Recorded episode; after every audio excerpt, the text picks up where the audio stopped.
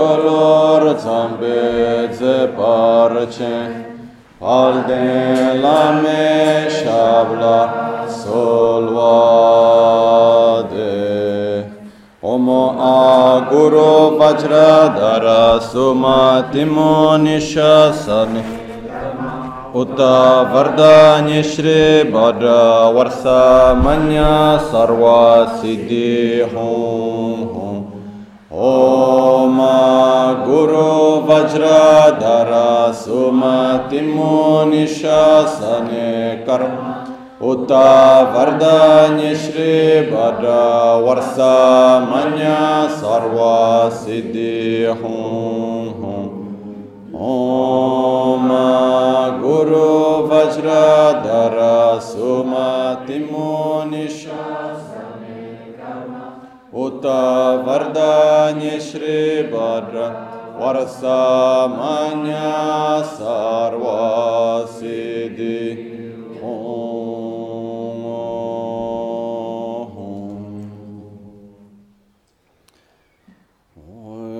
che tsu lama tu che che nyam da da la tu che sik so so gebe she san da la ten do so uyon sung ge na wa tse do so tse che ning ne so wa de be tse de chen kor lo ve so lek shu ne ila sam be de de ma le pa ge me hung ge dru bra ching ge lo dan dik dikten sha pe tse, dunge nam ge yin so lek shu ne.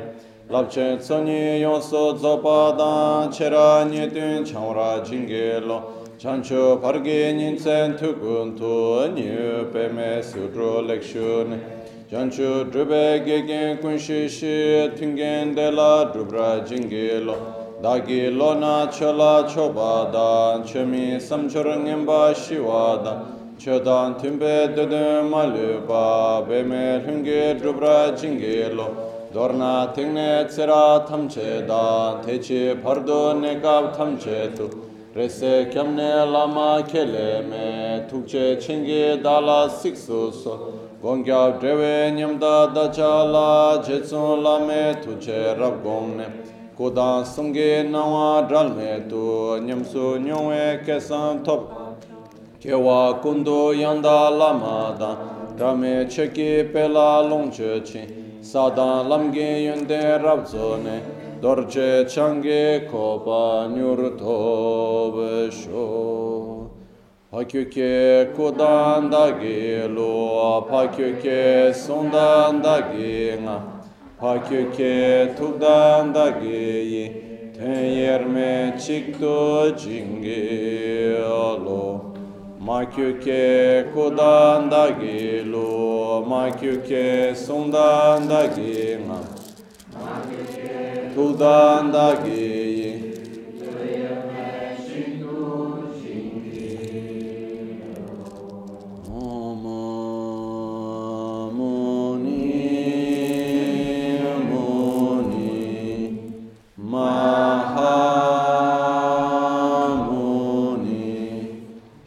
God.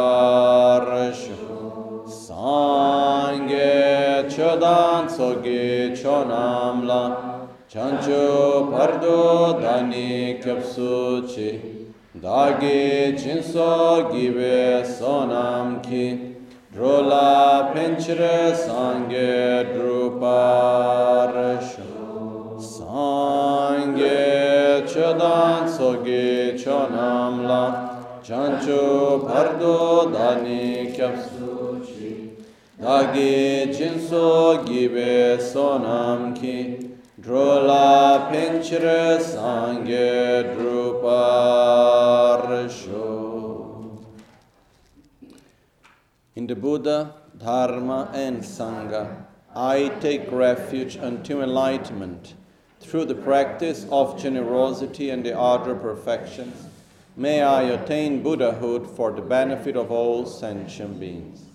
Nel Buddha, nel Dharma e nel Sangha prendo rifugio fino all'illuminazione. Con la pratica della generosità e delle altre perfezioni possa io ottenere lo stato di Buddha per il beneficio di tutti gli esseri senzienti.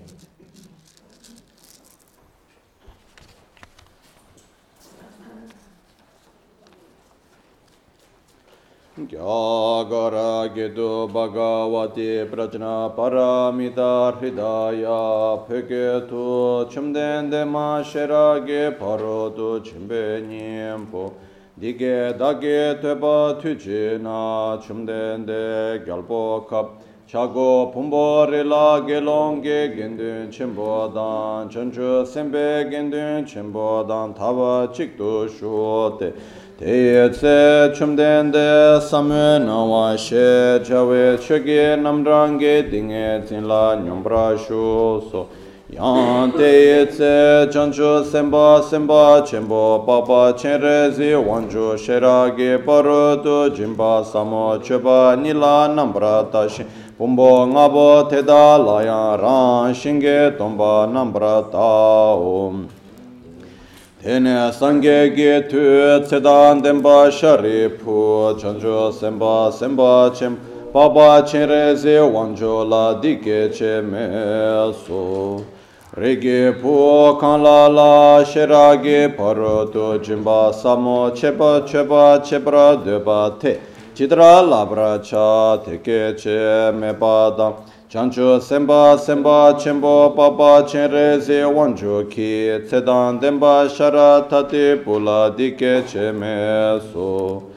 Shari po rige po an rige po mo kan la la shera ge par tu jimba samo cheba chebra duba te. Ditra nambra tavra cha te. Pumbo ngabo deda kyan ranshinge tomba nambra yanda pra che su tao. su tomba o tomba ni su su.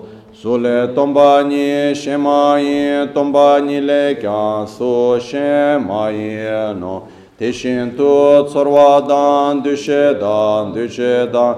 Namra sheba na tomba shari pu tedra che tam che tomba ni de tse ni me ba ma ke ba ma ga ba che ma me. trima dan chawa triwa meba kangwa meba o. Shari pu te da we na tomba ni la so me tsorwa me dushe me duche na me. Nambra sheba me mig me nawa me na me che me lu me yi me su me dra me trim. ro me reksha me chö me do mige ka me ba ne yi ka me yi nambra shebe kamge ge bhar ya me to. Marik pa me marik pa se me ba ne gashi me gashi sebe be bhar ya me to teshin to dunge wadan kuncho wadan gobadan la me yeshe me toba me ma toba ya me to. Sharipu tetawe na chanchu senpa nam thopa mebe chir. Sheragi parutu jimbala tenchi nete semla tripa mebe trapa me Chinchi lole shindu dene nyange le debe tarachin tum Tu. Sundu namra shube sange tamche kyan Sheragi parutu jimbala tene lana meba yandab tsobe chanchu ngombra tsobar sangye so te tawe na sherage paru tu chimbe nga rikpa chimbe nga lana mebe nga minyam pada nyambe nga. Dunge tamche rabdu shivara chebe nga mizumbe na dembra shebra chade sherage paru tu chimbe nga. Mepa tayata gate gate para gate para sam gate bodhi swaha. Sharipu chancho senpa senpa chenpo tedra sheragi parutu chenpa samola labra chao. Tene chomdende tinge zin tele shende chancho senpa senpa chenpo papa chenrezi wancho la lekso she chawa chine. Lekso lekso rigi po tete shino rigi po tete shinte. Chitra kyugi tenpa shindu shiragi paru du jimba samola chebra chate. Deshin sheba namgya chesu yirangum. Chumden degi digi che ka tsene tsedan denpa sharatati put. Chancho senpa senpa chenpo papa chenre se wancho dan tam chedan dem kor te da dan lhada mida lhama inda chisar chebe jikden irante. Chomden degi sumbalang para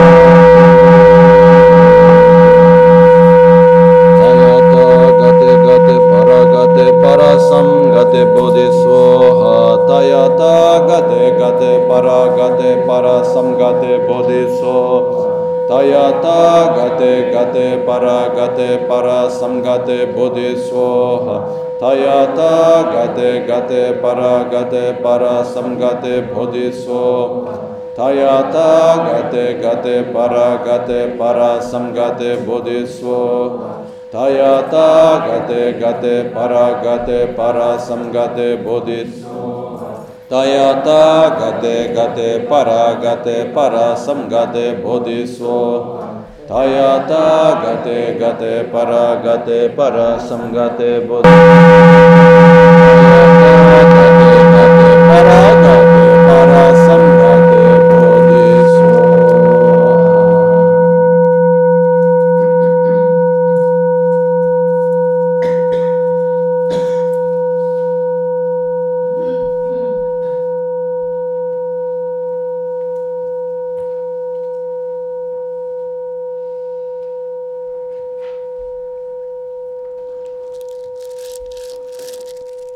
Buongiorno.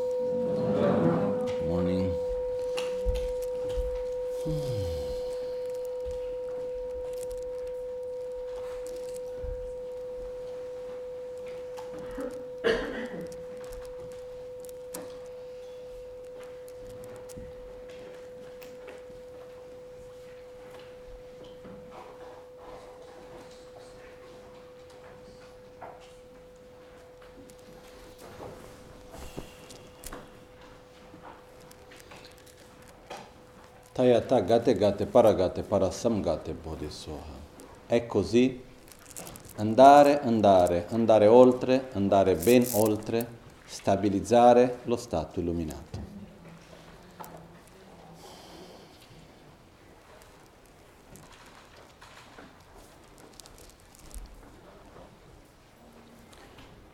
Uno dei punti, possiamo dire, più importanti, cruciali che c'è nella parte della,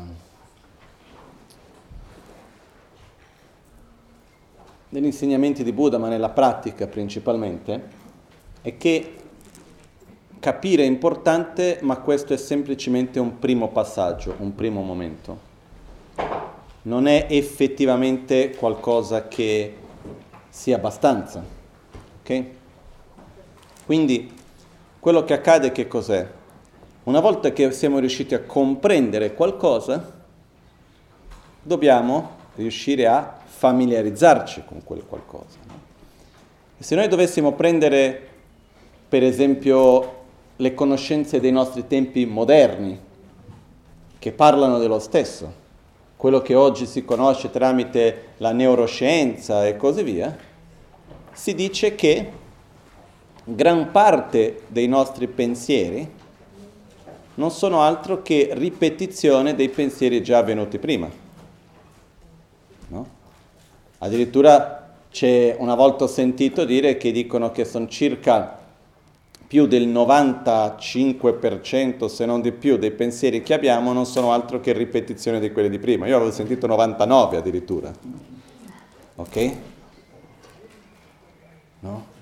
Um, ci sono altri numeri anche abbastanza scioccanti che dicono che durante la nostra vita gran parte dei nostri pensieri sono in realtà il risultato delle nostre esperienze durante la nostra infanzia e che quello che avviene dopo, la parte diciamo cosciente, è molto piccola, riguarda circa il 5%, il 95% è l'inconscio, ossia le abitudini che abbiamo creato nei primi anni di vita. No? Ed è per questo che sempre di più si arriva alla conclusione che in realtà gli anni più importanti in assoluto nella vita di una persona è da 0 a 7 anni. E per questo che io sono abbastanza convinto che la scuola materna è molto più importante dell'università. Questo per una semplice ragione, che sembra un po' una battuta, ma in realtà non lo è. Perché nella nostra vita quello che vale molto di più non è la conoscenza tecnica, ma la maturità emozionale. E l'aspetto di maturità emozionale si sviluppa principalmente nei primi anni di vita. Comunque, con questo non voglio togliere la speranza a nessuno, però quello che accade è che diciamo che è un punto molto importante, quello che uno passa nei primi anni di vita è una cosa veramente fondamentale. Comunque, anche riguardo la visione più moderna, cosa si dice? Che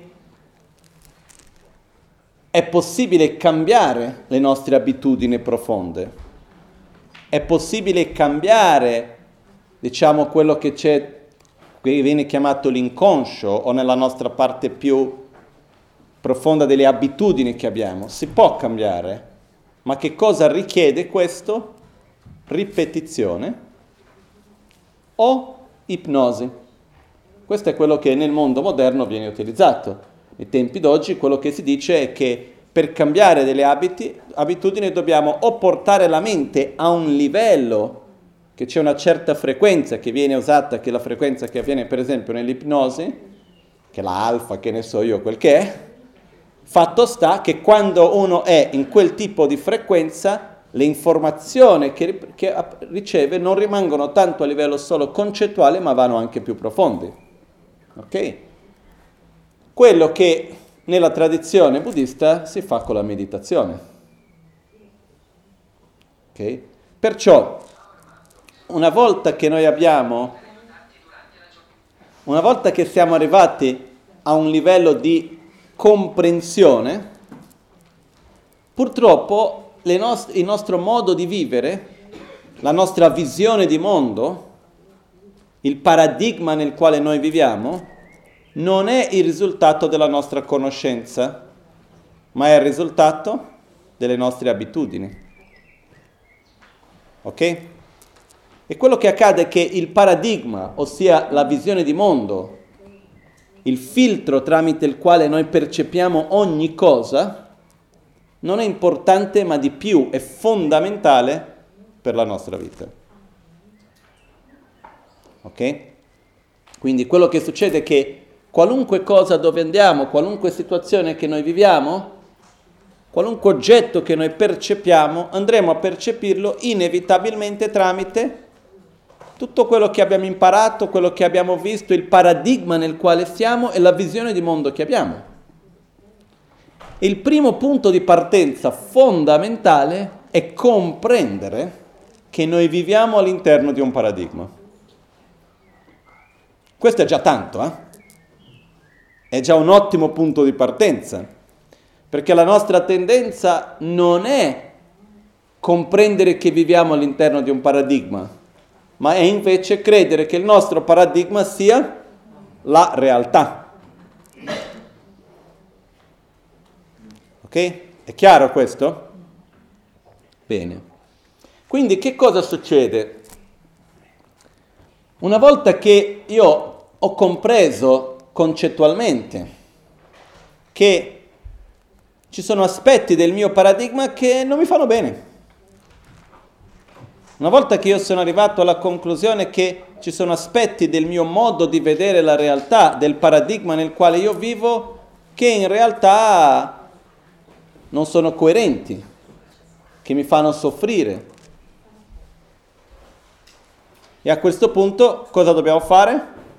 Mettere uno sforzo per cambiare paradigma. Per me una delle più grandi difficoltà degli insegnamenti di Buddha è che quello che Buddha ci ha trasmesso, seguire, prendere rifugio nel Dharma, seguire gli insegnamenti di Buddha, l'obiettivo non è capire e l'obiettivo non è neanche seguire le regole religiose, per modo di dire. L'obiettivo è cambiare il nostro paradigma. E questo non è semplice. Non è semplice principalmente per una ragione che credo che più o meno tutti noi che siamo qua siamo già andati oltre i sette anni di età, no? E quindi quello che succede è che gran parte del nostro modo di pensare, di vedere, ormai è già formato e la nostra parte concettuale ha un potere molto piccolo dinanzi alle abitudini. No? Io ho già sentito numeri, hanno fatto paragoni come capacità di processamento, di qua, di là, però al di là di quello, immaginiamo da una parte dobbiamo spingere e dall'altra parte abbiamo una forza almeno, almeno qualche migliaia di volte più forte. Quindi si deve fare una fatica enorme, no? E uno deve fare sempre spingere un po' di più, poi appena uno molla cosa succede? viene spinto indietro. È come dover camminare contro una corrente molto forte. E ogni passo che uno fa si fa fatica, una volta che mette il prossimo passo deve rimanere lì, perché appena mola viene riportato indietro. Qual è la forza contraria che noi abbiamo? Le nostre abitudini. E su questo c'è un punto che viene spiegato nel buddismo, negli insegnamenti di Buddha, che io condivido, che, che credo proprio che sia così, che è un po' diverso dalla visione più moderna che si sta sviluppando in questi tempi dentro la neuroscienza e così via, perché nella visione, diciamo così, moderna si parla delle abitudini che vengono create, del programma che andiamo a scrivere nei primi anni di vita. Però quello che manca dal mio punto di vista è il fatto che noi nasciamo già con una certa parte di programmazione, di abitudine che noi abbiamo. C'è una parte di abitudini, di visione di mondo, di paradigma addirittura, che uno porta di vita in vita. Ed è questo quello che Buddha ci invita a cambiare. Ok? Quindi stiamo parlando delle nostre abitudini più profonde che esistono. Perché? Quello che Buddha dice è per il quanto che noi riusciamo a cambiare le nostre abitudini a un livello superficiale, se noi non facciamo il cambio a livello più profondo, prima o poi ritorniamo. È possibile farlo, però ci vuole molto molto più tempo, è molto graduale per riuscire gradualmente ad arrivare a un livello più profondo. C'è l'aspetto positivo che le abitudini profonde che noi andiamo a creare in questa vita ce le portiamo durante questa vita e anche oltre. Ok? Comunque, fatto sta che il modo in cui noi viviamo e percepiamo la realtà dipende dal nostro paradigma, dalla nostra visione di mondo. E, e questa visione di mondo ha quattro principali aspetti dentro la visione buddista. Se noi dovessimo prendere la visione di mondo che Buddha ci ha trasmesso, in realtà ci sono due modi per, approfond- per, per vederla, una tramite le quattro nobili verità e un'altra tramite i quattro sigilli. Ok?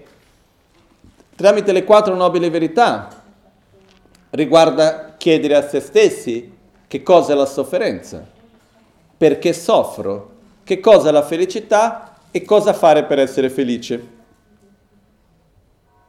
Sono quattro punti fondamentali che noi abbiamo la nostra visione e questo è un paradigma comunque. Ok? Poi i quattro sigilli, adesso non vado a fondo in questo momento perché è solo un, un cappello di introduzione. I quattro sigilli riguardano comprendere l'impermanenza, che non è comprendere, è avere una visione di mondo nella quale ciò che è impermanente viene visto come impermanente. Una visione del mondo nella quale si vede che la sofferenza non nasce dal contesto esterno, ma sì dalla attitudine interna. Quando si dice tutti i fenomeni composti sono impermanenti, primo sigillo, tutto ciò che è impuro è della natura di sofferenza. In altre parole, riconoscere la sofferenza che tutto permea come sofferenza, che vuol dire riconoscere che una volta che la mente e il corpo sono inquinati dai veleni mentali e dalle azioni compiute con questi, karma, c'è sofferenza. Quindi che la sofferenza non nasce dal contesto esterno, ma dall'attitudine interna.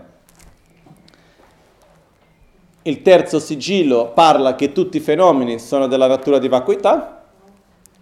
Il quarto sigillo, tutti noi possiamo raggiungere l'illuminazione. Okay? Quindi se noi andiamo a vedere quali sono i, pu- i pilari fondanti della, della visione di mondo che Buddha ci ha trasmesso. Vedere l'interdipendenza a livello grossolano, ossia l'impermanenza. Comprendere che i fenomeni, come dice la Magancia, i fenomeni sono cucu. Fenomena are cucu, dice Rinpoche, no? Che cosa vuol dire questo nel modo così carino di Rinpoche di dire fenomena are cucu? Che vuol dire che qualunque cosa sia, non è che questo oggetto ha una sua esistenza intrinseca in quanto buono o cattivo, è stupido. Come tu lo usi, lui segue. Se tu lo usi per il bene, va per il bene, se tu lo usi per il male, va per il male. Se tu lo dici che è bello, è bello, brutto è brutto, dipende di come tu ti relazioni con le cose. Quindi i fenomeni, la realtà non ha un'esistenza propria autonoma, intrinseca, ma sono stupidi o saggi, dipende come lo vediamo. Fatto sta che dipende dall'osservatore e si adattano all'osservatore perfettamente. Perciò nulla ha un'esistenza propria, autonoma, intrinseca e perciò la percezione di sofferenza, la sofferenza nasce dalla incoerenza. La sofferenza nasce dalla mancanza di equilibrio, dalla mancanza di armonia. Per esempio, nella medicina tibetana si dice che qualunque malattia fisica o mentale nasce dalla mancanza di equilibrio e armonia degli elementi nel corpo. Qualunque malattia viene vista tramite gli occhi della mancanza di equilibrio fra gli elementi. E quello che accade è che ogni volta che c'è un dolore, ossia sofferenza, se noi andiamo a vedere, quel dolore è un segno, è un allarme di mancanza di equilibrio e di disarmonia c'è qualcosa che non è in armonia per quello che c'è sofferenza. La sofferenza mentale è lo stesso. Noi stiamo vivendo la realtà in un modo incoerente, in un modo non armonico e per quello che soffriamo. Ok? Adesso non entriamo in dettagli su questo. Comunque il, terzo sigillo, il secondo sigillo dice che la realtà che viviamo la non crea la sofferenza tramite la realtà esterna, ma la sofferenza nasce dai nostri propri veleni mentali, quindi ignoranza, attrazione, attaccamento, insoddisfazione, avversione, rabbia, odio, rancore, gelosia, invidia, paura, tutto quello che sono cosiddetti veleni mentali e le azioni compiute con queste, detto karma. Questo è quello che genera la sofferenza. È diverso del nostro paradigma di solito, no? E il terzo punto del paradigma è comprendere che tutto ciò che esiste è vuoto di esistenza intrinseca, che è il punto su cui andremo a, a toccare principalmente oggi. E toccheremo anche il quarto punto di questo paradigma che Buddha ci ha trasmesso, che viene detto al di là della sofferenza c'è la pace, che questo il Sutra del Cuore parla anche di questo. Però volevo raccontarvi un breve aneddoto, una storia, che ci porta un po' questa, per me è un esempio chiaro di come l'esperienza della vita, delle situazioni cambia a secondo del paradigma nel quale uno vive. Negli anni 50, no, aspetta, negli anni 60, verso la metà degli anni 60, magari l'inizio degli anni 70, ma verso magari fine degli anni 60 per essere più preciso, c'era un monaco che era un maestro, viveva al nord dell'India, in un posto che si chiamava uh, Buxa, detto Buxa, scritto con la B-U-X-A, che era un posto nel nord dell'India dove quando i tibetani sono arrivati rifugiati nel 59, il governo indiano, tutti quelli che hanno voluto continuare come monaci, li hanno messi in un posto, prima di, dopo creare i campi di rifugiati, eccetera, eccetera, dividerli per i vari posti, li hanno mandati tutti in un posto solo.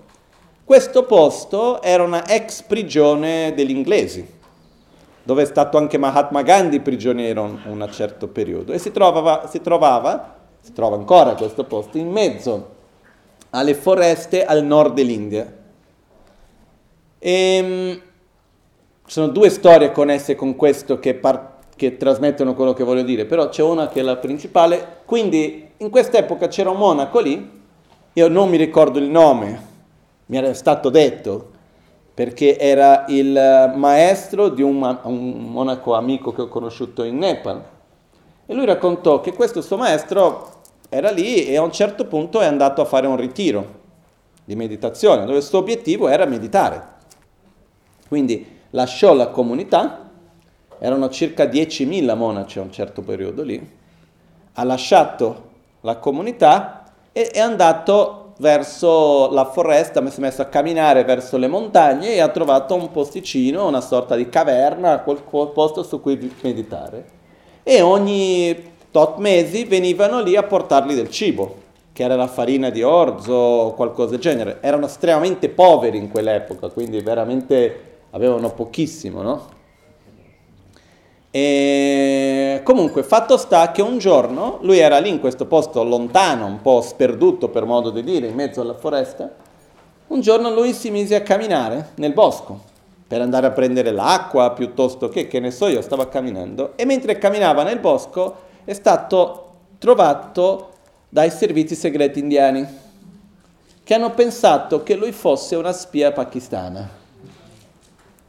Quindi l'hanno portato alla, non è la questura perché lì sarebbe comunque nei, nella sede principale lì dei militari della, della, di frontiera e l'hanno interrogato.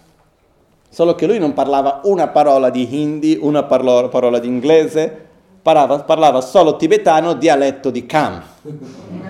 Quindi gli facevano queste domande, lui probabilmente facendo ritiro già da, già da, un bel po' di tempo, era, non era lì da due giorni, era lì da almeno un po' di mesi, e quando si fanno ritiri molto lunghi esiste la tradizione di non tagliare i capelli, quindi lui probabilmente aveva i capelli lunghi, non sarebbe stato nello stato più pulito, ordinato, quindi hanno visto questo qua, ma chi sarà questo?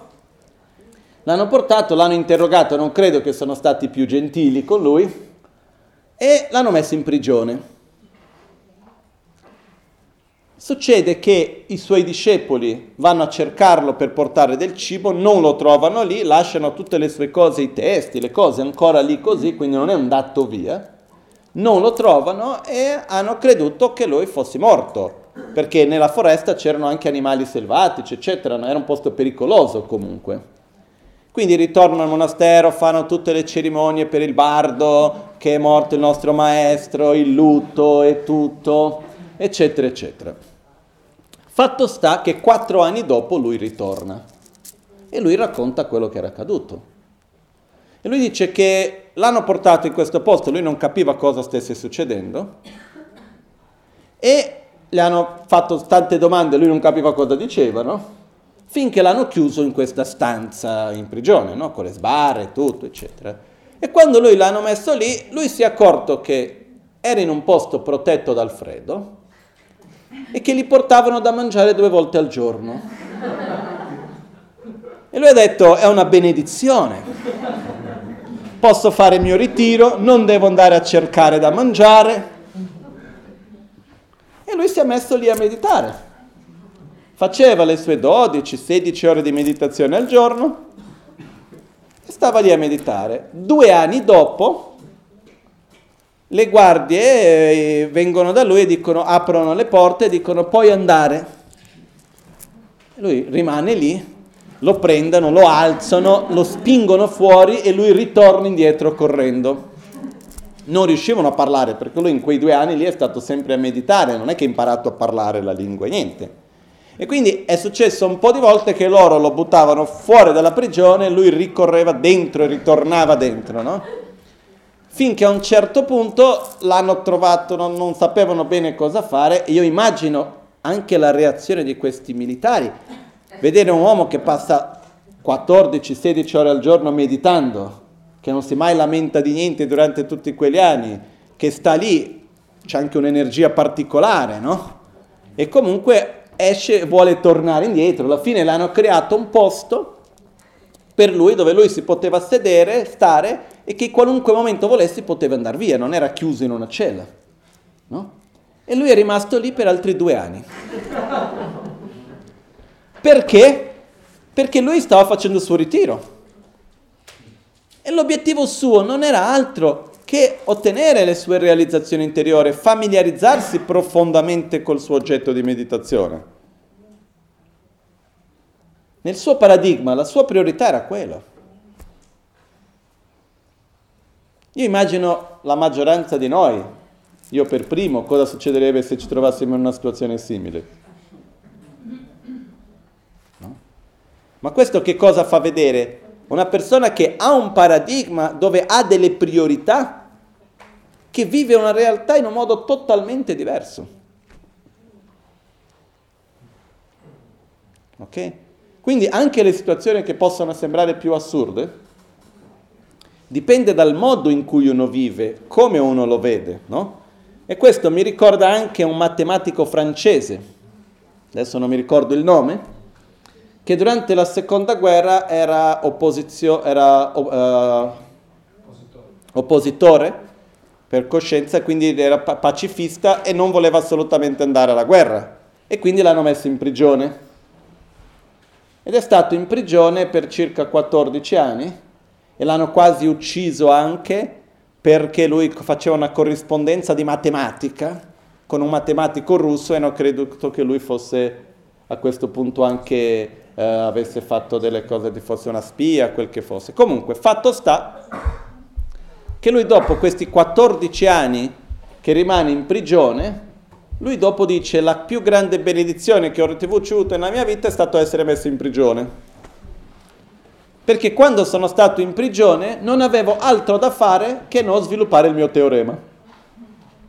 E lui ha sviluppato un teorema, non mi ricordo più qual è, che è stato fondamentale per la matematica moderna e tutto il resto, è stato uno dei più importanti matematici nella storia nostra della matematica e quindi lui diceva, se io non fossi andato in prigione, sarei stato a casa fra dover insegnare eh, la moglie, i figli e tutte le varie cose che dovevo fare, eccetera, eccetera, quando avrei mai trovato il tempo e lo spazio interiore per poter sviluppare questo teorema? Mai. Quindi che cosa succede con questo? È un esempio solo per dire che quello che ci accade nella vita il modo in cui noi lo viviamo è un riflesso di come noi siamo. Ok? Adesso,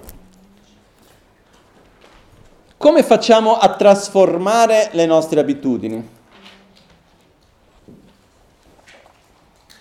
Ci sono due modi. O cambiamo le nostre abitudini a causa tramite delle esperienze forti che viviamo,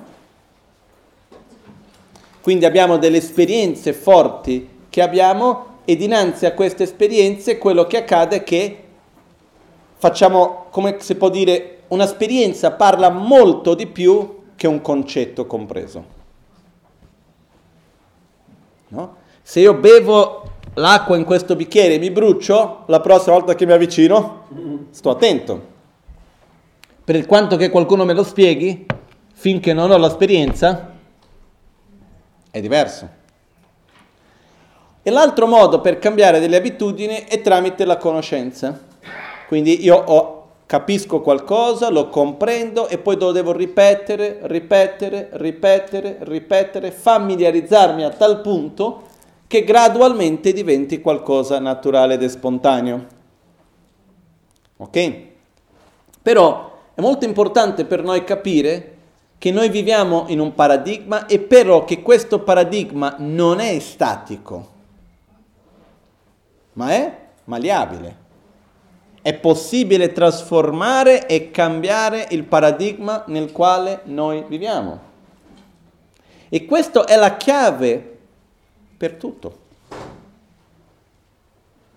La chiave per star bene non è trasformare il mondo e creare un mondo intorno a noi perfetto, ma è cambiare il paradigma ed è ovvio che cambiando il paradigma cambiamo il modo, il modo in cui ci relazioniamo con il mondo e di conseguenza cambiamo anche il mondo intorno a noi. Però parte da dentro. Ok? Perciò Tayata Gate Gate Paragate Parasamgate Bodhiswaha. Cerchiamo di vedere questo mantra in questo contesto che abbiamo appena detto. Tayata, in tibetano ditate. Si potrebbe tradurre come è così, così è. Questo che cosa vuol dire? Il punto di partenza è comprendere qualcosa. È così, l'ho compreso. I fenomeni sono impermanenti. Una volta che l'ho compreso devo andare, andare, andare oltre, andare ben oltre, stabilizzare la realizzazione. Che cosa vuol dire questo? Andare, andare. Non rimanere dove siamo già, non basta rimanere nell'aspetto concettuale, dobbiamo approfondire sempre di più quella comprensione, quella conoscenza. Portarlo da un livello di semplice comprensione a un livello di familiarizzazione concettuale, no? che in certi contesti si usa la parola ipnosi o come vogliamo. Tradizionalmente si fa con la meditazione, che è una sorta di autoipnosi. Perché quello che si va a fare nella meditazione che cos'è? Io vado a indurre me stesso a un certo stato di coscienza o, a certo, o alla, o alla percezione di un certo concetto e rimango con la mente in modo unidirezionale su quello concetto. Questo ha un potere di familiarizzazione enorme. Perché Qua c'è una cosa importantissima da comunque ricordare. Secondo me la parola meditazione è una traduzione in gran parte sbagliata. Magari mi sbaglio io, eh? meglio se così fossi. Però la parola meditazione mi sembra che come significato, per dire la verità non sono mai andato al dizionario a guardarla, però Cosa ci passa l'idea, la parola meditar, med, medita sull'impermanenza? Qual è l'idea che ci passa? Ci passa più l'idea del riflettere sul significato dell'impermanenza o familiarizzati con la comprensione dell'impermanenza, la percezione dell'impermanenza? Riflette. E la meditazione non c'ha nulla a che vedere con riflettere sul significato. Perché se io devo il processo di meditare e vuol dire familiarizzare, per esempio se noi prendiamo i cinque sentieri di cui abbiamo visto ieri, che è la divisione del percorso interiore di sviluppo verso l'illuminazione, ma che si può anche dividere con qualunque altro, che se, se noi togliamo dal contesto illuminazione, per dire realizzazione dell'impermanenza, si può anche mettere con questi stessi passaggi. Primo passaggio, sentiero della accumulazione, Soglam. Cos'è il sentiero dell'accumulazione? Quando uno ha una certezza di quella cosa, la certezza che i fenomeni composti sono impermanenti, e riesco a meditare in modo unidirezionale. Dopo si entra nel sentiero della preparazione, Jorlam. Quando è che si entra nel sentiero della preparazione?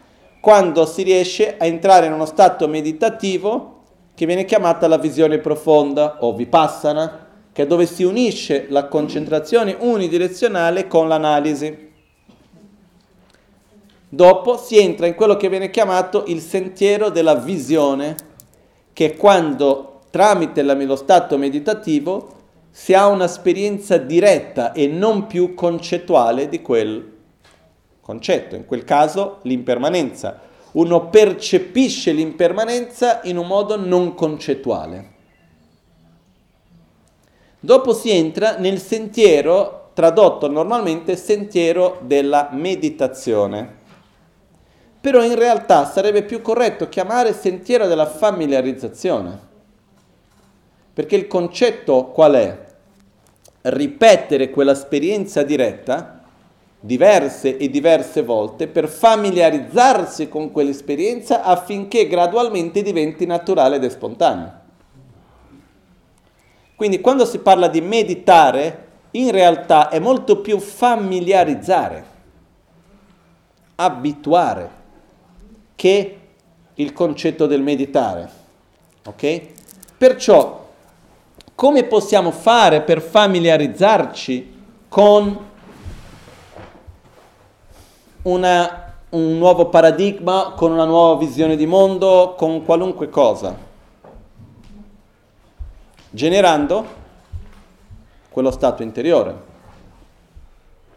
Ok? Perciò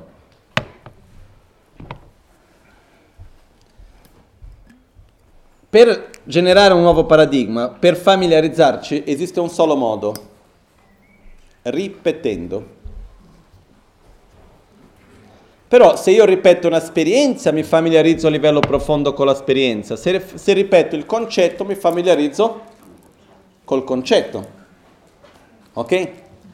Perciò il percorso che noi abbiamo è quello di ripetizione. In realtà la parte più semplice è il dita a te, tai a ta. È così, ho capito. Una volta che ho capito devo Andare, andare, ripetere, ripetere, ripetere, ripetere, familiarizzare, andare oltre il livello concettuale, andare ben oltre, familiarizzarsi a tal punto con l'esperienza diretta, bodhiswaha, stabilizzare l'illuminazione. Però la parola bodhi, che viene tradotta in tibetano come chanchup, la parola chanchup viene anche usata come Chanchub, aspetta che prendo il dizionario, eh? solo per vedere come usano, perché Chanchuba vuol dire aver realizzato.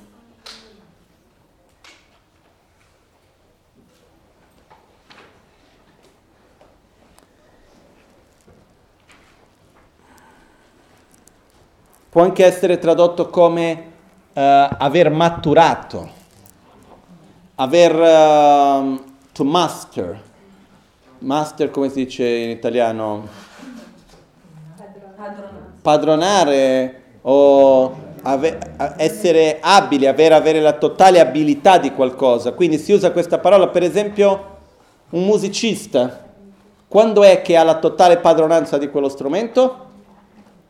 Quando lo suona come se fosse un'estensione della propria mano e non ci sta lì più a pensare un atleta ha la totale padronanza di quello sport quando riesce a giocare, fare quello che deve fare senza stare più a pensare, riesce a farlo nel modo eccellente.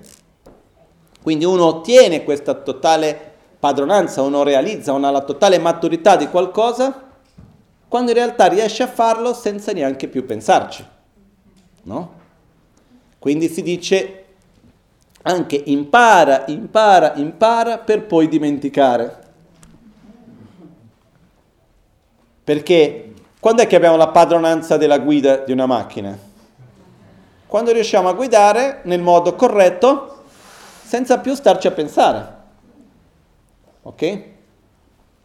La parola chanchup, tradotto come illuminazione, vuol dire anche padronare, avere padronanza, avere la totale mastery, eh, la totale mat- maturità di quella cosa, la eccellenza.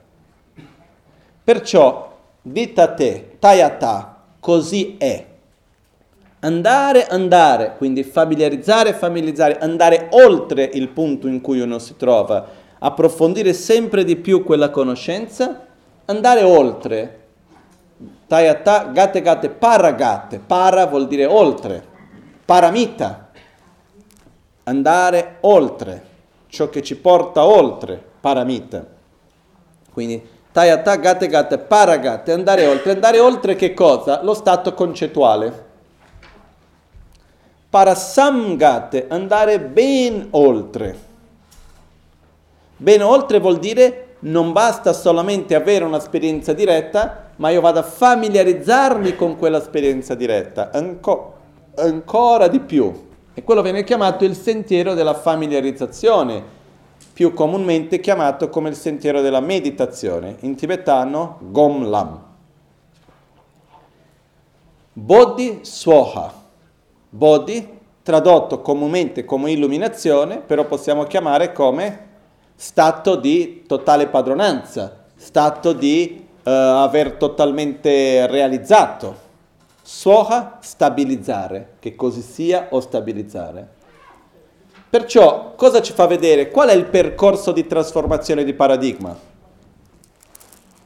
Così è, dita a te, tayata, ho capito.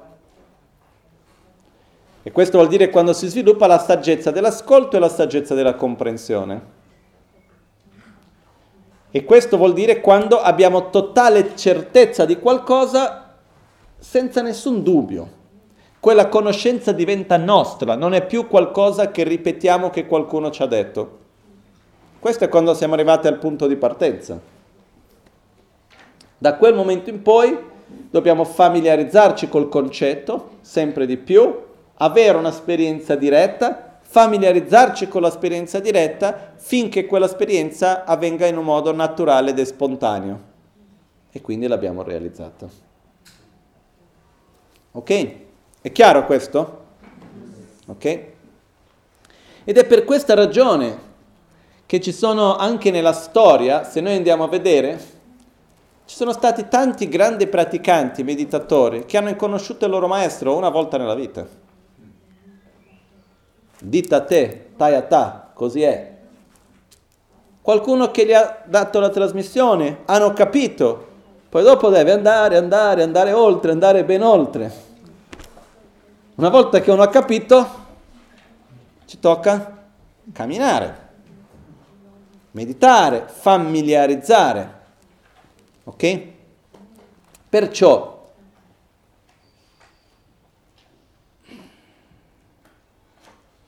ci sono due modi per fare questa familiarizzazione.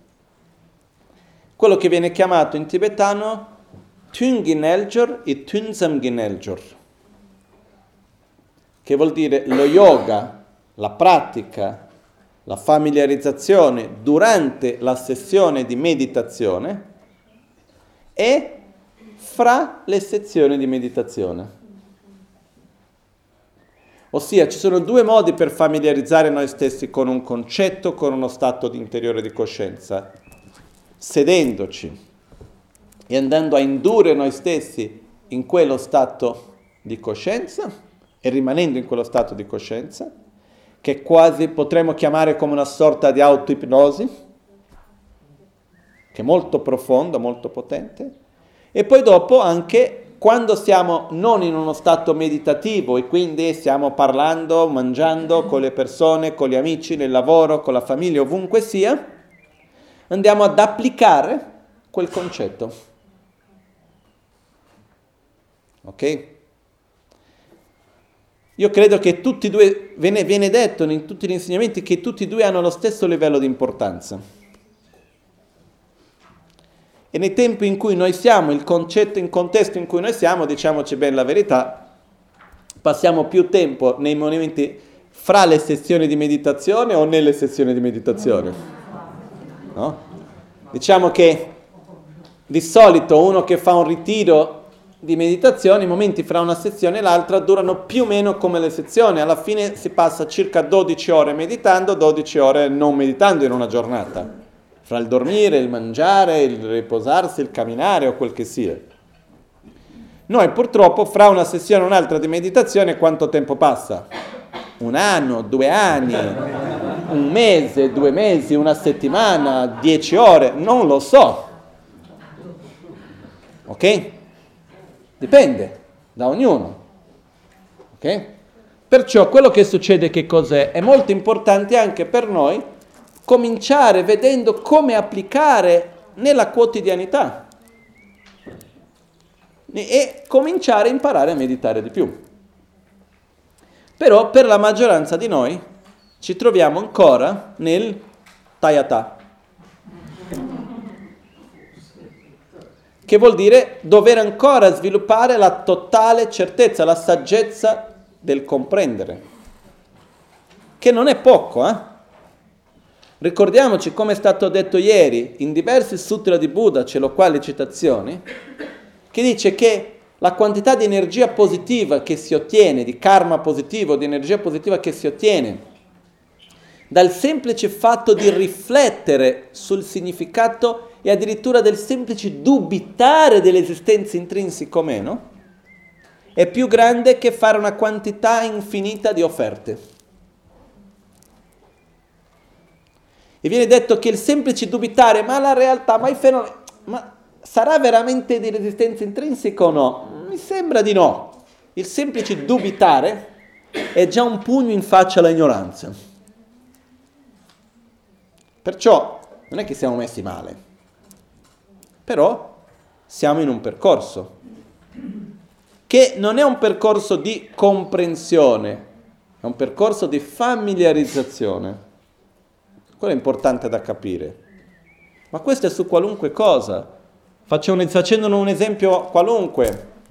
La gratitudine, la soddisfazione. Sono delle abitudini. La, la non gratitudine, la insoddisfazione è un'abitudine. Come faccio io a eliminare l'insoddisfazione? E la mente abituata a lamentarsi e criticare? Familiarizzandomi con l'opposto. Come? Ringraziando, riflet- rigioendo, è l'unico modo. Una sorta di autoconvinzione, di autolavaggio cerebrale fatto a se stesso, di ripetizione per trasformare e cambiare. È così. Ok? E la meditazione, solo per concludere questa parte, poi riprendiamo il testo, si può meditare su un concetto, ma si può meditare su anche su uno stato di coscienza, su una percezione, su una comprensione. Qual è la differenza?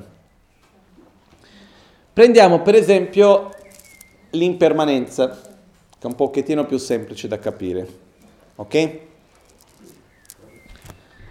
Um,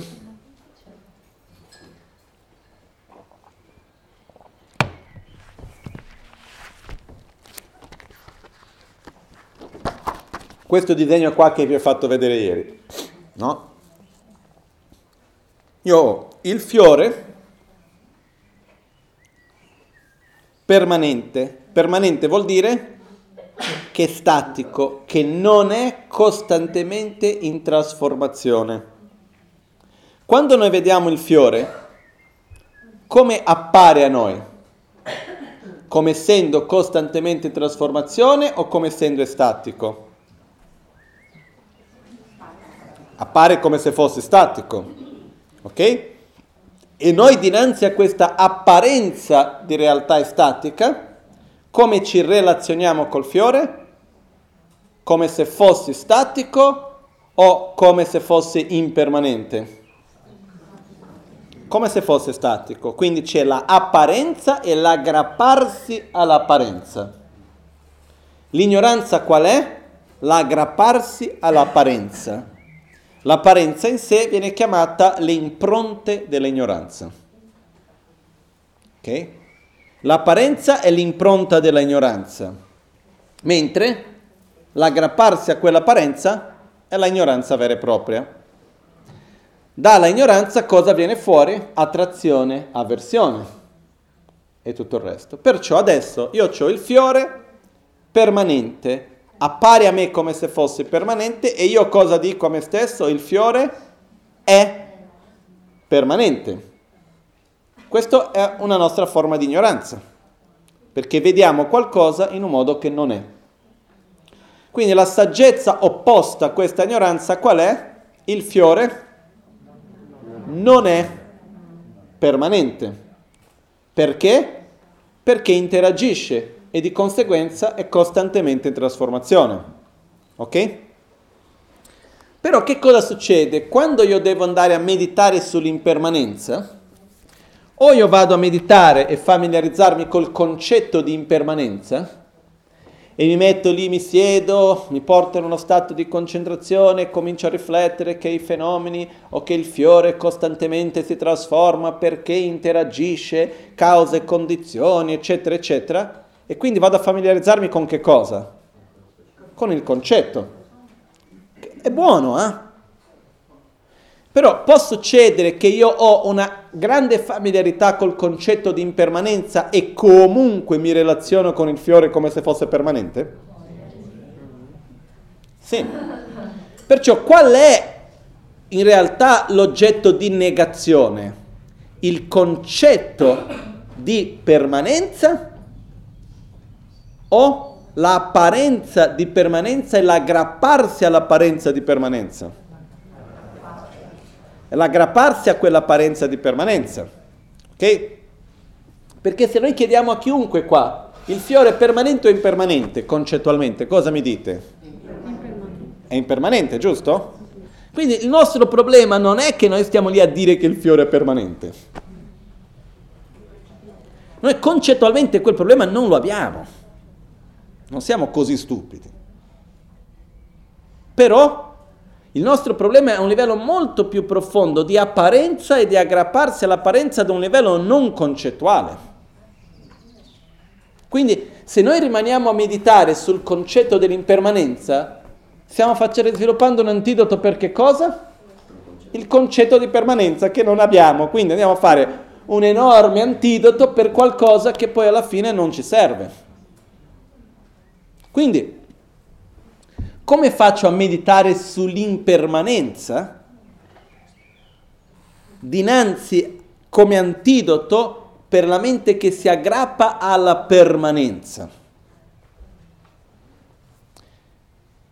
Il processo è tecnicamente abbastanza semplice. Io non devo indurmi al concetto di impermanenza, io devo indurmi alla percezione di impermanenza. In che modo si fa questo? Questi sono i passaggi, diciamo, tecnici. Prima di tutto, di solito uno deve sedere, respirare, portare la mente a uno stato minimo di concentrazione. Poi si fa una breve meditazione analitica sul concetto dell'impermanenza. Uno ricorda a se stesso tutto ciò che è composto che interagisce inevitabilmente è costantemente in trasformazione. Ok? Anche se a me appare diversamente, arriviamo al concetto. Una volta che arriviamo al concetto, lasciamo da parte il concetto. Ritorniamo a respirare, a portare la mente in uno stato neutro e poi dopo osserviamo qualunque oggetto, il fiore per esempio. E quando osserviamo il fiore, lasciamo che naturalmente l'apparenza del fiore sorga a noi stessi, alla nostra percezione, prima di tutto ehm, de, dei nostri sensi, sensoriale. Quindi vedo il fiore, sento i suoi odori, è lì il fiore per me. E quando vedo il fiore lascio che l'apparenza del fiore in quanto permanente sorga. Il fiore appare a me come se fosse permanente nella mia spontaneità.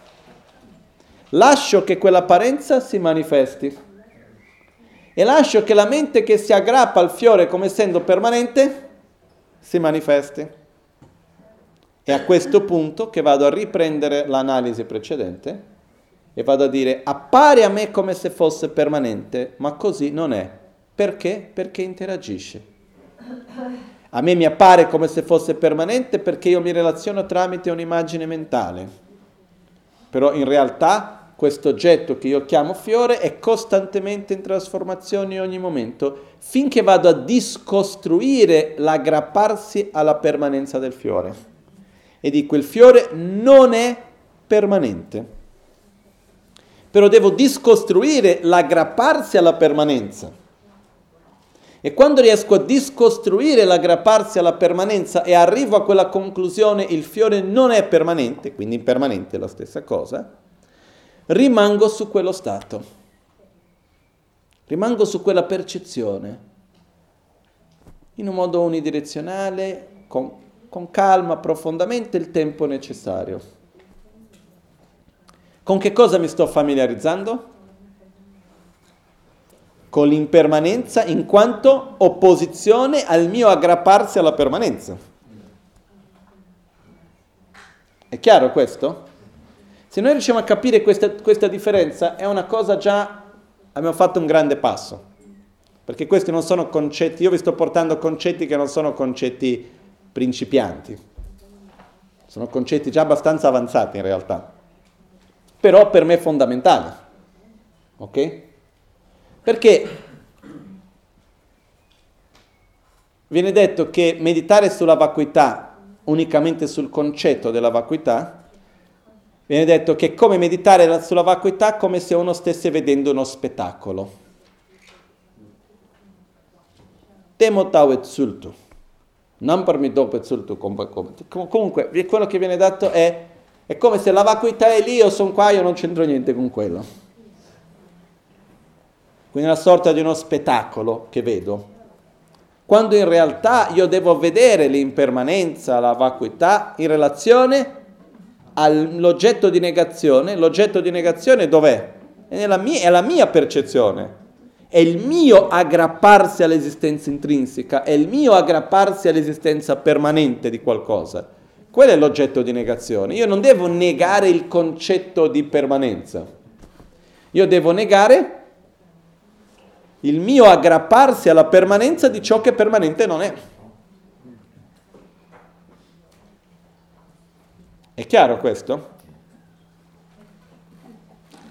È un po' come se noi prendessimo l'esempio del, dello specchio, il viso nello specchio.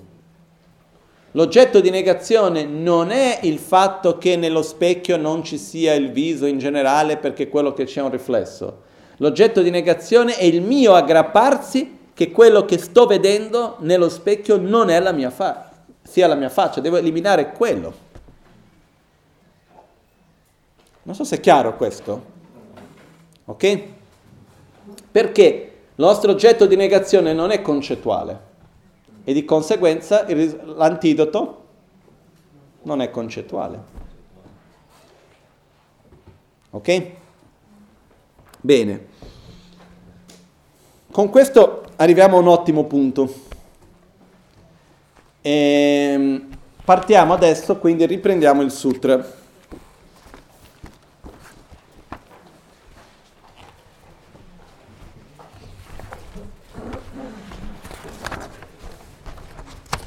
E vediamo, vediamo. Volevo solo, prima di andare avanti un attimino, fare una cosa che abbiamo cominciato a fare ieri, poi dopo non ho, mi sono messo a spiegare altre cose e non l'ho concluso bene. Brevemente volevo solo con voi dividere i passaggi del sutra, perché il sutra è strutturato.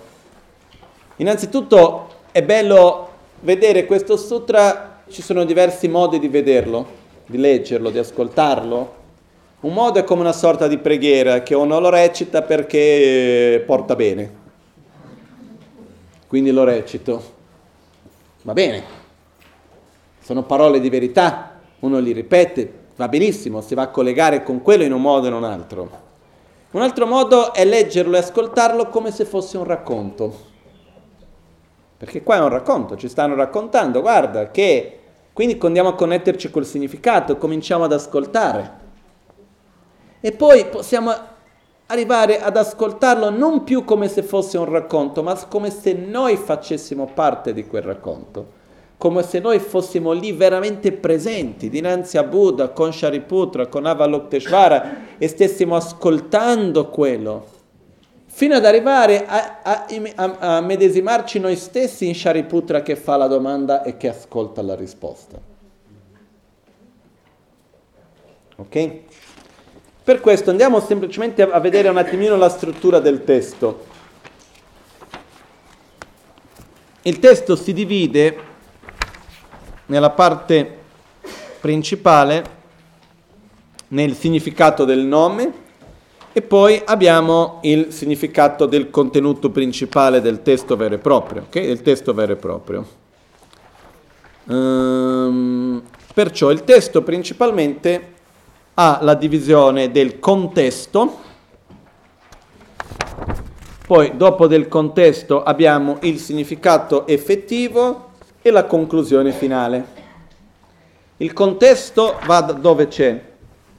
È la prima parte nella quale dice così una volta di, quindi una volta è avvenuto, dove chi, il Bhagavan, dove a Rajgir, sulla montagna piccola degli avvoltoi con chi? Assieme a un grande sangha monastico e un grande sangha di bodhisattva.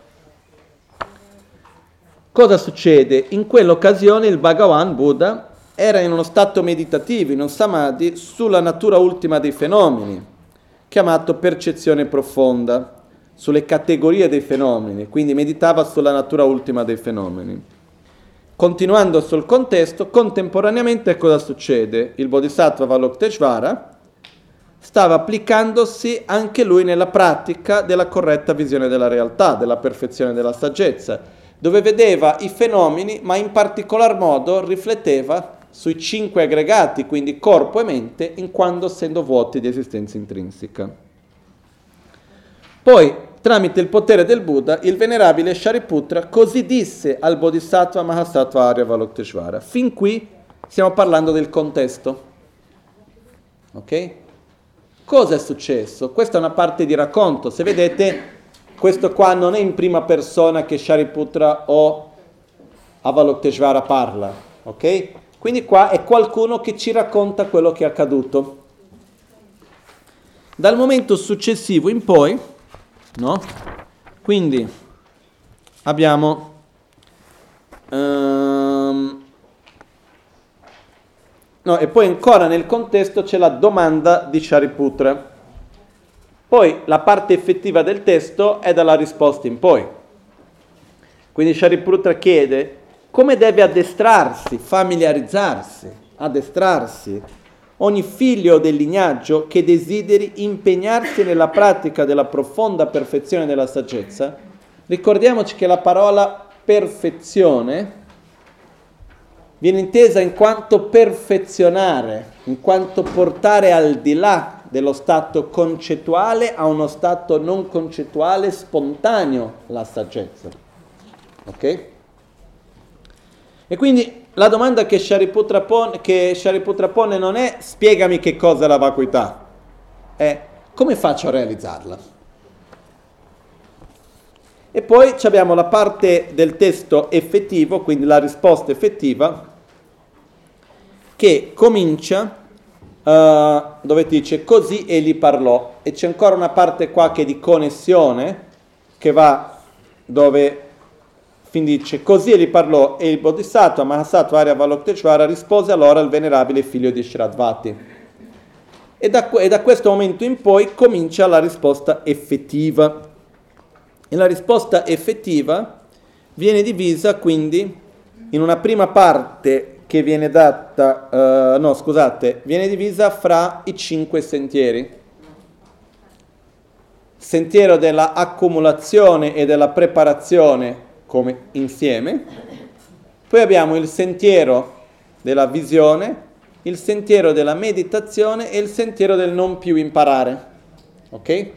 E se noi vediamo, cioè cerchiamo di vedere quante volte Avalokiteshvara dice Shariputra. La prima volta dice Shariputra, ogni figlio o figlia del Niaggio che desidera impegnarsi nella pratica. Poi nel paragrafo sotto dice Shariputra, tutti i fenomeni sono vacuità. Paragrafo successivo, perciò Shariputra nella vacuità non c'è forma, eccetera. Poi andando avanti c'è l'altro, l'altro nel paragrafo dice perciò Shariputra, poiché non c'è ottenimento, i bodhisattva si vanno e dimorano alla perfezione della saggezza. No? Um, e poi c'è l'altra parte che in realtà, ma non c'è più Shariputra, che dice essendo completamente andati al di là di ogni errore. Però in realtà vediamo che la parte di Shariputra viene detta quattro volte. Abbiamo quattro volte che viene nominato Shariputra. Ok? Quindi uno, due, tre e quattro. La prima volta che viene nominato Shariputra è dove Avalokiteshvara spiega il sentiero dell'accumulazione della preparazione, ancora in uno stato concettuale. La seconda volta dove dice Shariputra spiega il sentiero della visione, la terza volta dove dice Shariputra spiega il sentiero della meditazione o della familiarizzazione e la quarta volta dove dice Shariputra il sentiero del non più imparare, ossia lo stato dell'illuminazione. Ok? Quindi con questo abbiamo la divisione del testo. Come facciamo a sapere dove si dividono i cinque sentieri? Quando dice Shariputra? Ok? È quasi un modo nel quale dici ok, ti ho spiegato una cosa, adesso partiamo alla prossima. Poi abbiamo la parte nella quale si fa il riassunto come il mantra, no? Quindi dopo di questo c'è il, la parte nella quale si spiega lo stato di illuminazione e poi dopo c'è il riassunto nella forma del mantra dove si parla delle qualità del mantra e il mantra effettivo, che comincia perciò il mantra della perfezione della saggezza. Uh, Gate Gate Paragate Parasamgate Bodhiswaha e poi dopo di questo viene fatto dopo il mantra quello che avviene è la parte che ti dice è il consiglio o l'incentivo alla pratica con l'essenza dell'insegnamento. Quindi conclude con un incentivo alla pratica che dice Shariputra è in questo modo che il Bodhisattva Mahasattva dovrebbe addestrarsi nella profonda perfezione della saggezza, quindi conclude dicendo un incentivo alla pratica. E dopo c'è la conclusione finale dove Buddha si sveglia dello stato meditativo e rigioisce, afferma, conferma che quello che era stato detto era corretto e si rigioisce di quello che è stato detto, che è la parte finale. Ok? E quindi con questo abbiamo un po' la divisione del sutra. Ok? Adesso andiamo a leggerlo e spiegare un pochettino i vari passaggi, che poi dopo volevo un pochettino dedicare anche poi per la parte anche della meditazione insieme, non solo la parte della spiegazione vera e propria, ok? Bene.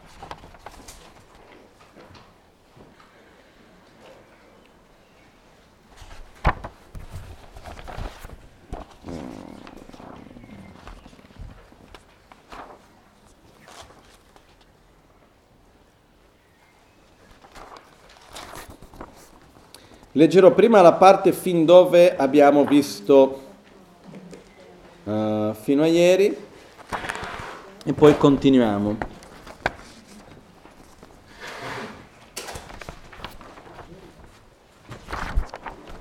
Leggerò i passaggi tibetano e poi italiano con la divisione delle parti del testo.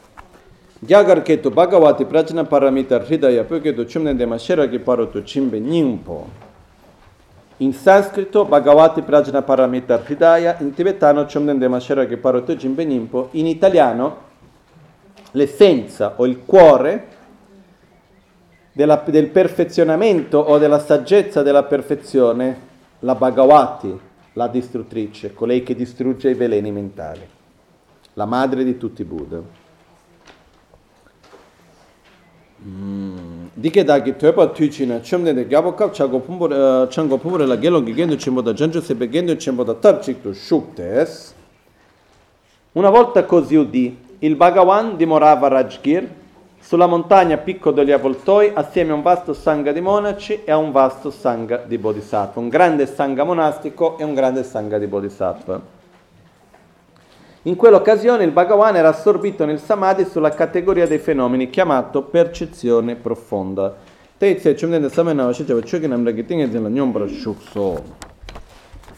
Yang teitse chancho sema sema chuma baba chere zima shiro ki pore duchin pasamo chopa chopa nila chopa nila number tachi pumbo ngabo de la renshi ki tombaramba yang da por jesu tao.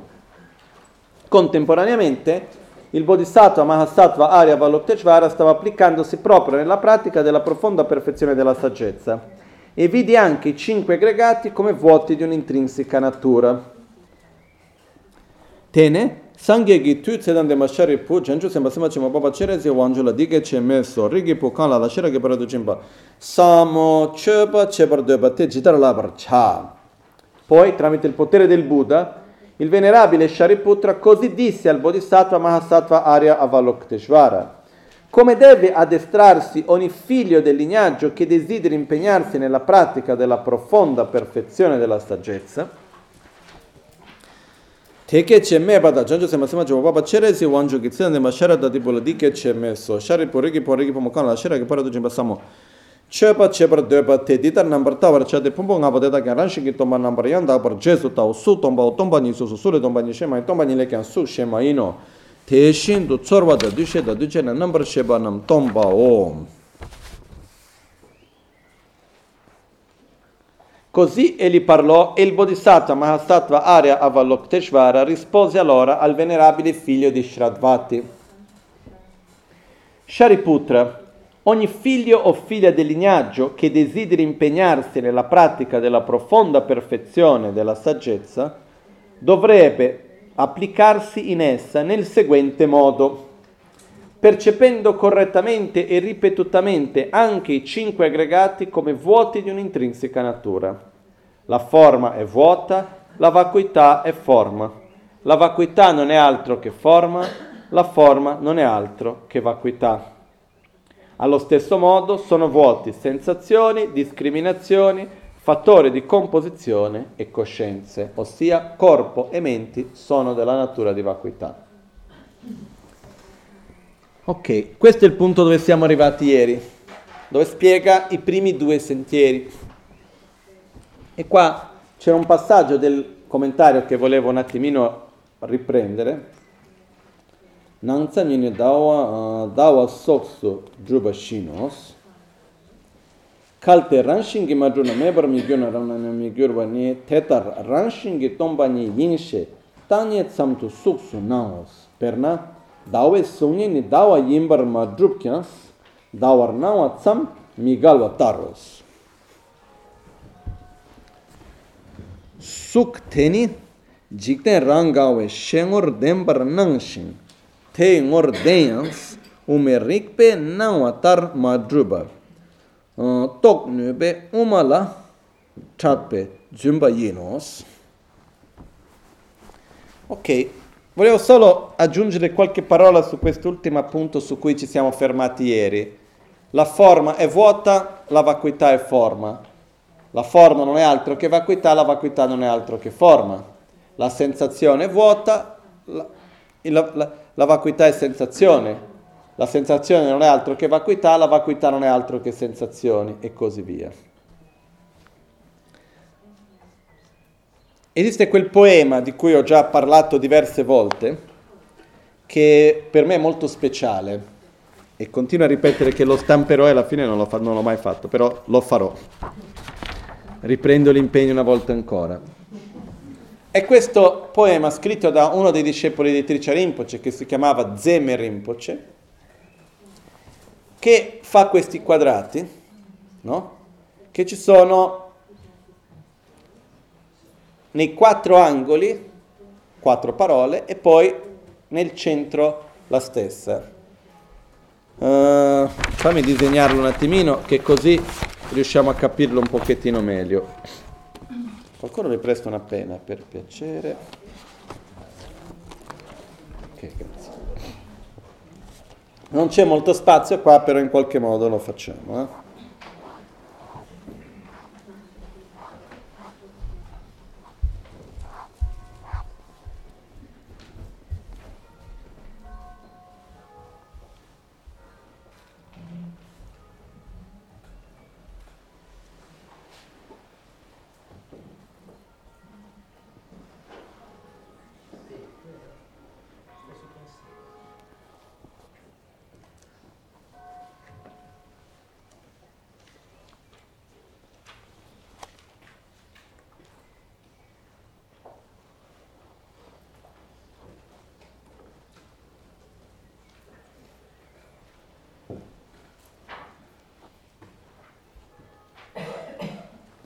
Ok, riuscite a vedere questo quadratino qui?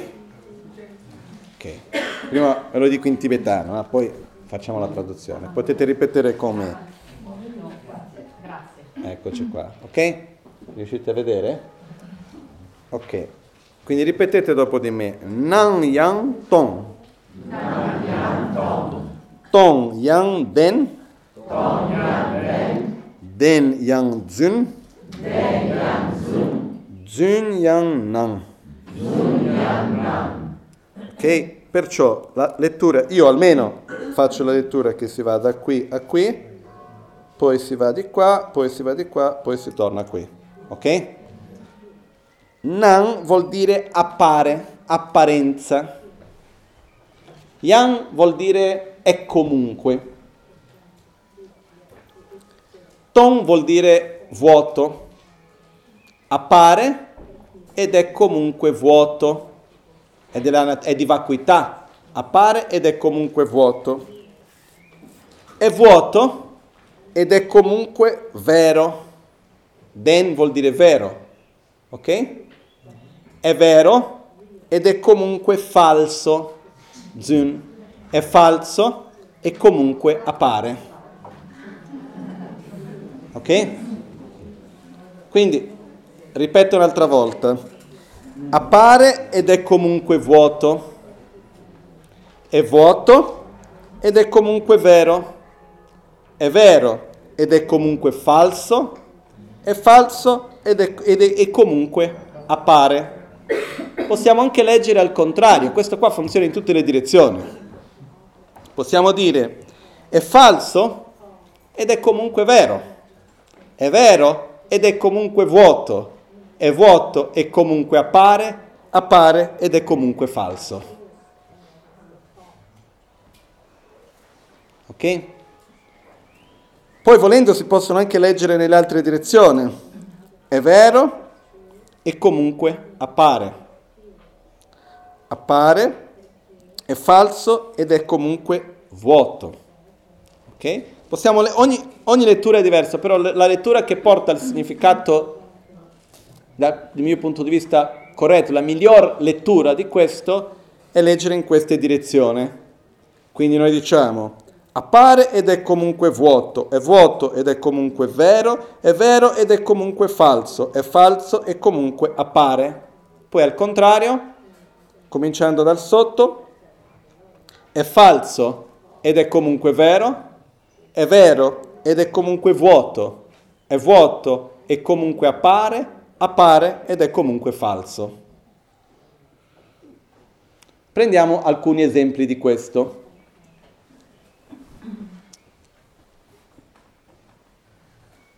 Il riflesso del viso nello specchio. Ok? Il riflesso del viso nello specchio appare come viso o no?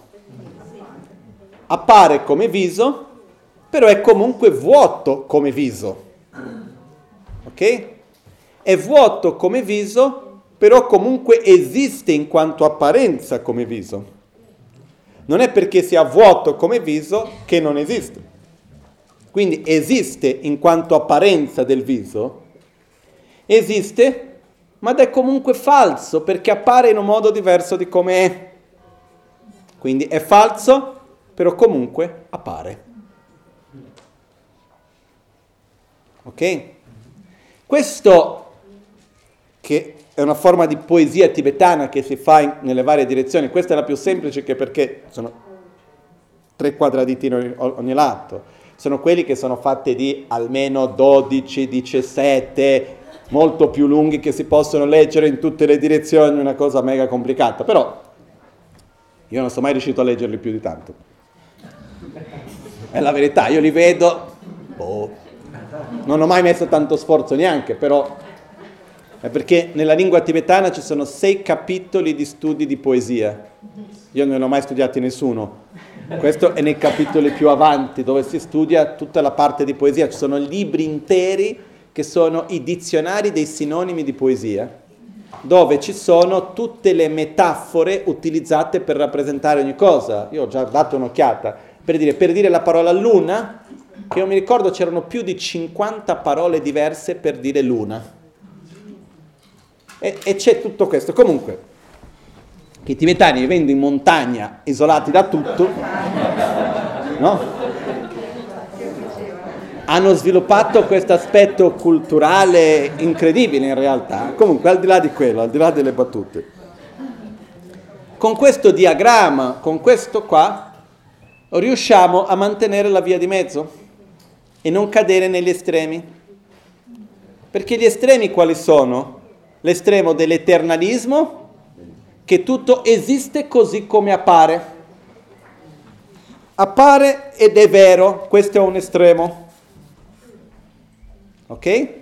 Quindi qua abbiamo un estremo, appare ed è comunque vero, è vero così come appare, questo è un estremo. L'altro estremo abbiamo dall'altra parte, è vuoto e quindi è falso. Qua abbiamo l'altro estremo del nichilismo. Noi dobbiamo stare in mezzo. Appare ed è comunque vuoto, non sono contraddittori. Il fatto che appaia e che sia vuoto, o che sia vuoto, che appare sono complementari, non sono contraddittori. Il fatto di essere vero ed essere falso sono complementari e non contraddittori. Prendiamo un altro esempio. Um, l'esempio di un miraggio. No? O prendiamo l'esempio più comune per noi, quando noi guardiamo il lago e vediamo dall'altra parte del lago una casa piccolina. Appare come se fosse piccolino o no? Appare come piccola, però è comunque vuota di essere così piccola, o no?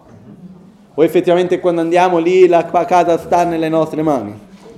No. Quindi appare come piccola, però è vuota di essere, così, di essere così come appare. Quindi appare, però è comunque vuoto. Vuoto di che cosa? Di esistere così come appare. Ok? È vuoto della sua apparenza, ha un'apparenza falsa. Nel caso della casa che vediamo da lontano, dall'altra parte del lago, qual è l'aspetto di illusione che c'è di quell'apparenza? Appare come se fosse piccolina, più piccola della mia mano, quando in realtà non lo è. Quindi appare ed è comunque vuota. È vuota, però è comunque vera. Perché non è perché è vuoto che non esiste, quindi quell'apparenza è vera, appare in quanto essendo piccola ed esiste in quell'apparenza. Appare, esiste, è vera, però è comunque falso. Perché è falso? Perché non esiste così come appare. È falso ed è comunque vero perché l'apparenza esiste così come esiste nella sua apparenza, però non esiste così come appare. La casa che mi appare come piccola esiste, però esiste in quanto piccola? Più piccola della mia mano? No. Ok? Perciò appare ed è comunque vuota è vuota ed è comunque vera, esiste, è vuota e comunque esiste, esiste ed è comunque falso. È falso e comunque appare. Possiamo prendere tanti esempi. Un altro esempio che viene fatto um, è l'esempio del miraggio. Quando c'è un miraggio, appare come se fosse dell'acqua. Ho un altro esempio, uh, un sogno. Quando noi sogniamo, all'interno di un sogno, io sogno con un elefante.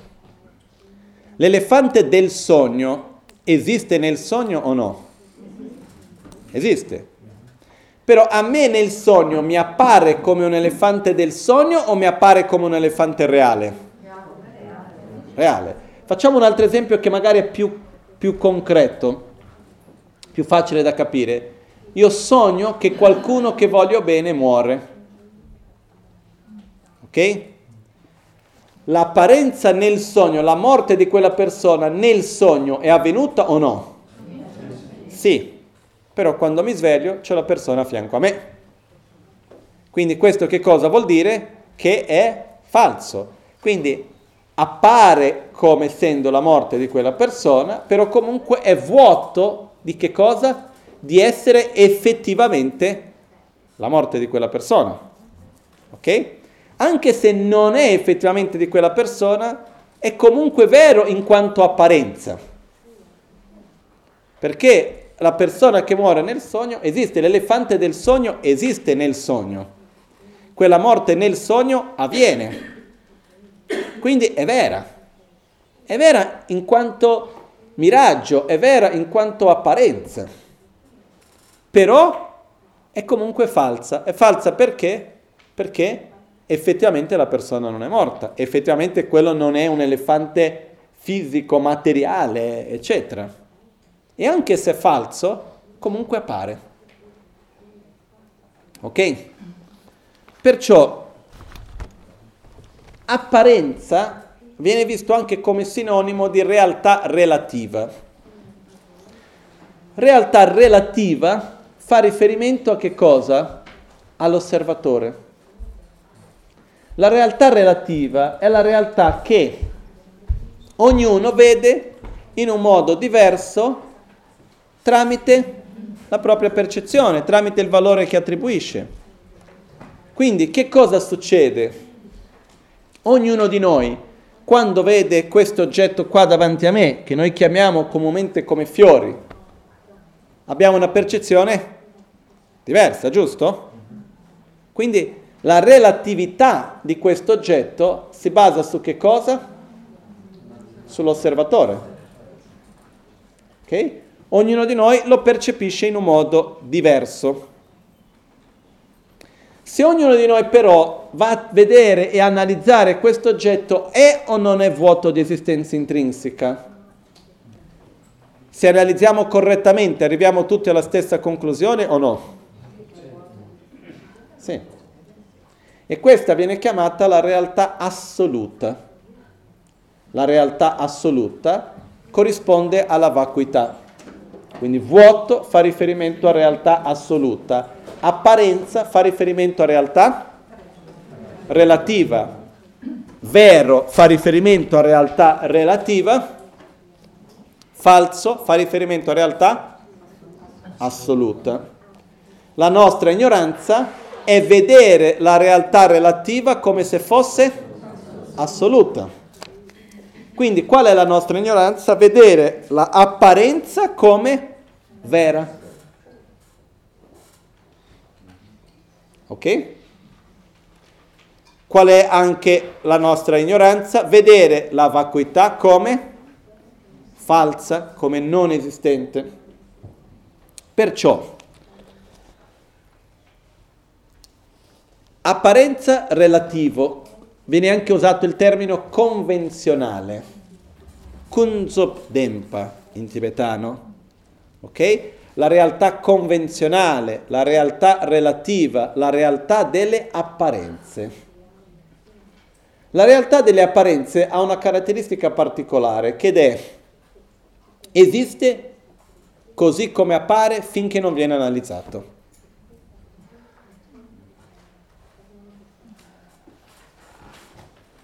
Il viso nello specchio finché noi non andiamo ad analizzare, c'è nella nostra percezione. Se noi andiamo a cercarlo, ma esiste veramente come appare? No. Perché la, le, la realtà relativa o convenzionale, quella delle apparenze, è relativa, quindi dipende dall'osservatore e la ignoranza è vedere la realtà relativa come essendo assoluta, vera. E quindi la ignoranza è vedere l'apparenza come vera, la saggezza è vedere l'apparenza come falsa. In altre parole, la ignoranza è vedere la realtà relativa come assoluta, la saggezza è vedere la realtà relativa come relativa. Ok? Un altro modo di vedere questo, che può sembrare un gioco di parole ma non lo è, cos'è la realtà assoluta? In questo diagramma dove si trova la realtà assoluta? Qua. Ok? Questa metà qua abbiamo realtà relati- assolu- re- assoluta e quest'altra metà qua abbiamo la realtà relativa. Quindi la realtà relativa viene rappresentata da apparenza e esistenza, verità. Dall'altra parte la realtà assoluta viene rappresentata da vacuità, vuoto e falsità. Ok? Che cosa succede? Che cos'è la realtà assoluta? È la non esistenza assoluta dell'esistenza relativa. Ok? Ripeto, la realtà assoluta è il vuoto di esistenza assoluta della realtà relativa. La realtà assoluta è il fatto che la realtà relativa non sia assoluta. Ok? Quindi la realtà assoluta non è qualcosa che esiste in parallelo non è un qualcosa che c'è da un'altra parte. La realtà assoluta non è niente di più, niente di meno che la mancanza di realtà assoluta della realtà relativa. Potremmo dire che la realtà assoluta non è altro che la non esistenza di realtà assoluta. Perché tutti i fenomeni sono relativi o no? Sono interdipendenti o no? E quindi sono relativi. E quindi unica, qual è l'unica cosa che esiste in un modo assoluto? La mancanza di esistenza assoluta. Non so se è chiaro questo. Ok? Per qualcuno un po' di più, per qualcuno un po' di meno. Però scrivetevi questo, ricordatevi di questo. L'unica cosa che esiste a livello assoluto è la mancanza di esistenza assoluta. In altre parole, l'unica cosa che esiste a livello assoluto è la mancanza di esistenza assoluta della propria esistenza relativa. La, la, la, realtà assoluta è che nulla esiste in un modo assoluto. Facciamo qualche esempio. Qual è la realtà convenzionale del fiore? il fatto che sia un fiore, perché il fiore è un nome attribuito che ognuno di noi lo può attribuire in un modo diverso. Ok? Quindi il fiore in quanto fiore è convenzionale, perché viene percepito da ognuno in un modo diverso. Ok? Se viene qua una formica lo vedrai in un modo diverso. Ok? Se viene qualcuno che capisce qualcosina di più, perché io non capisco niente di botanico o quel che sia, per me sono fiori, finito lì, eh? Sono sicuro che c'è qualcuno che vedrà questi come ognuno una cosa, questo qua serve per guarire quello, quello, sai che ne so io. Ok? Fatto sta che il fiore in quanto fiore, in quanto apparenza, è convenzionale, dipende per ognuno in un modo diverso. Ok? Il fiore esiste in un modo assoluto, uguale per tutti, indipendentemente dalle sue parti, indipendentemente dalle cause e condizioni e indipendentemente dall'osservatore o no? No. Quindi la mancanza di un'esistenza propria, autonoma, oggettiva, assoluta è la natura assoluta del fiore. Ok? quello che viene chiamato come natura assoluta, realtà assoluta, qual è? Che il fiore non ha una realtà assoluta. Quindi la mancanza di un'esistenza propria, autonoma, intrinseca, perché intrinseco vuol dire che è sempre uguale, quindi assoluto in quel senso. Okay? Non è convenzionale, ma è effettivo, è ultimo. Quindi quello che succede che cos'è? Che la realtà relativa del fiore è il fiore in quanto fiore, che possiamo percepire, che vediamo che esiste, eccetera, eccetera. La realtà assoluta di questo oggetto qual è? La mancanza di esistenza intrinseca, assoluta dell'oggetto stesso. La cosa importante di questo è capire che realtà relativa e realtà assoluta sono semplicemente due manifestazioni diverse dello stesso. Perché facciamo la distinzione fra realtà relativa e realtà assoluta? Perché? Perché nella nostra ignoranza noi vediamo il relativo come assoluto. E quindi abbiamo bisogno della realtà assoluta perché? Per discostruire la nostra ignoranza un Buddha trascende la dualità di relativo e assoluto e non c'è più differenza fra uno e l'altro. Questa distinzione realtà relativa, realtà assoluta, viene, è, viene, avviene all'interno di una mente che comunque ha come minimo le impronte dell'ignoranza, come massimo anche l'ignoranza insieme. Perché noi facciamo la distinzione? Perché quando noi vediamo un fenomeno relativo, per esempio il fiore, siamo capaci di percepire il vuoto di esistenza intrinseca del fiore? O in altre parole lo vediamo in quanto interdipendente? O il fiore per noi ha un'esistenza propria? Ripeto la domanda in un altro modo. Quando noi vediamo il fiore, siamo consapevoli della complessa interdipendenza che c'è fra parti, cause e condizioni e farà l'osservatore, quindi imputazione del nome, base di imputazione, o per noi quello che vediamo è la realtà indipendente da qualunque altra cosa?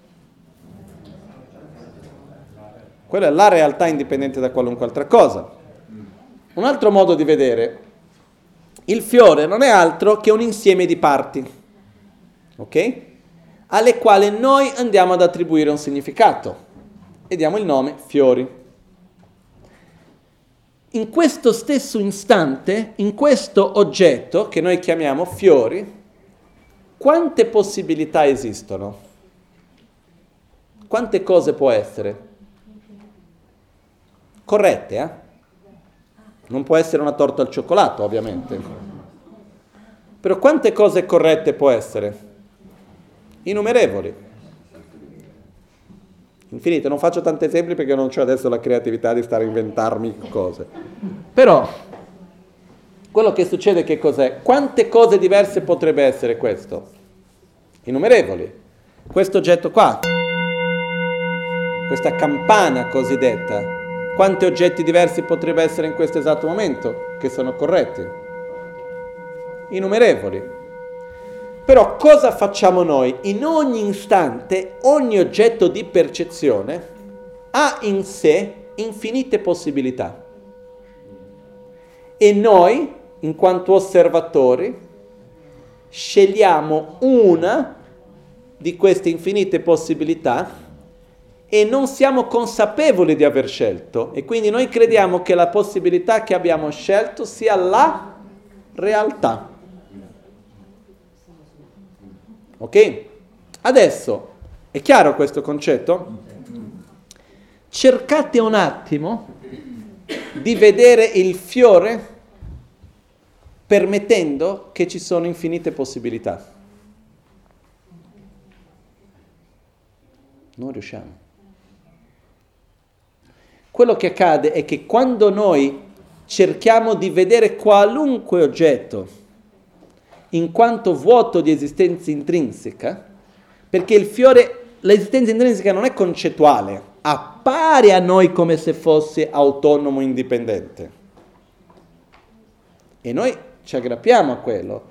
Se noi cerchiamo di relazionarci con l'oggetto indipendentemente da questa esistenza autonoma, ossia se noi cerchiamo di vedere l'oggetto come essendo infinite possibilità messe insieme, essendo vuoto di un'esistenza propria autonoma, riusciamo comunque a vedere l'oggetto o no? No. Non riusciamo. Quello che accade è che nel nostro modo, finché esiste l'apparenza di esistenza intrinseca, non riusciamo a relazionarci con l'oggetto, non riusciamo a vederlo come vero, come esistente, se non esiste come appare. Noi non riusciamo ad andare oltre l'apparenza.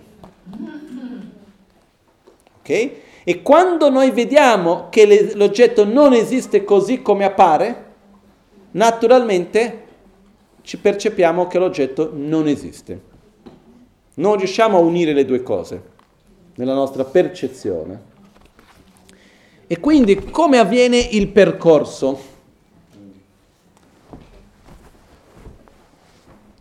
Il percorso avviene nel quale io gradualmente vado a realizzare sempre di più che il fiore non esiste come fiore in un modo autonomo, indipendente ma che ha un'infinità di possibilità alle quali io attribuisco una in quanto osservatore.